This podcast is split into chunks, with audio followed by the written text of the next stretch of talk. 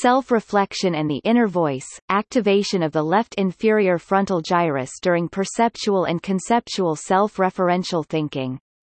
Self-referential activity is currently the target of numerous brain imaging studies aimed at determining what brain areas get reliably activated during self-reflection tasks.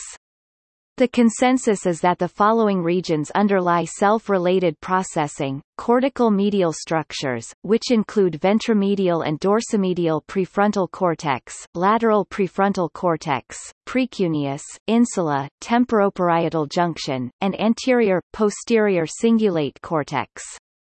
Ruby and Legrand recently proposed that memory recall and inferential reasoning constitute particular computational ingredients recruited when one is engaged in self-referential processing. That is, most self-reflection tasks employed in brain imaging studies require one form or another of memory and evaluation involving a certain degree of uncertainty e.g., does this personality trait apply to me?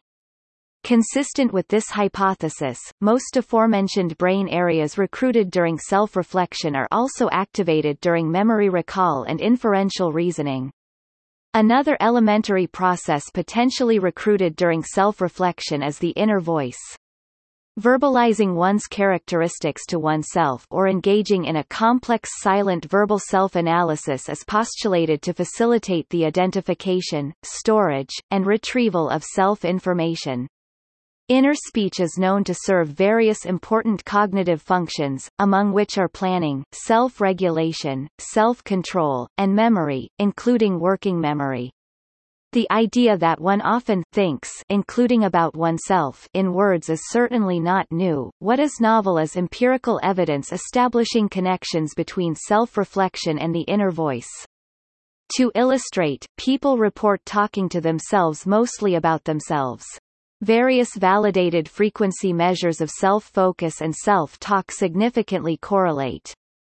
Deterioration of inner speech following a left lateralized stroke is associated with self-awareness deficits.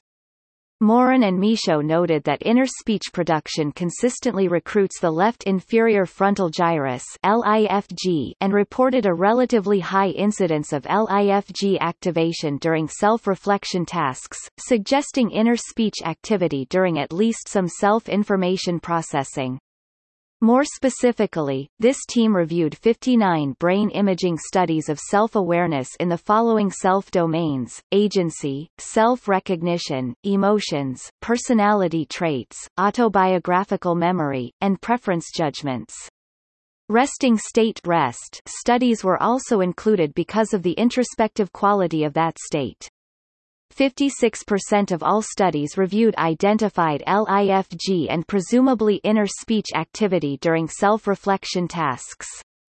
In addition, the LIFG was more frequently recruited during conceptual self-tasks e.g., emotions, traits than during perceptual self-tasks agency and self-recognition. This possibly suggests that more abstract self-aspects need to be verbalized in order to be fully brought to consciousness.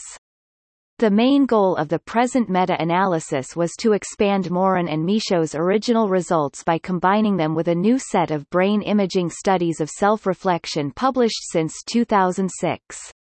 The overall principle here is that researchers can infer what particular thought processes are solicited during a given social cognitive task by concentrating on peripheral structures instead of on a core network.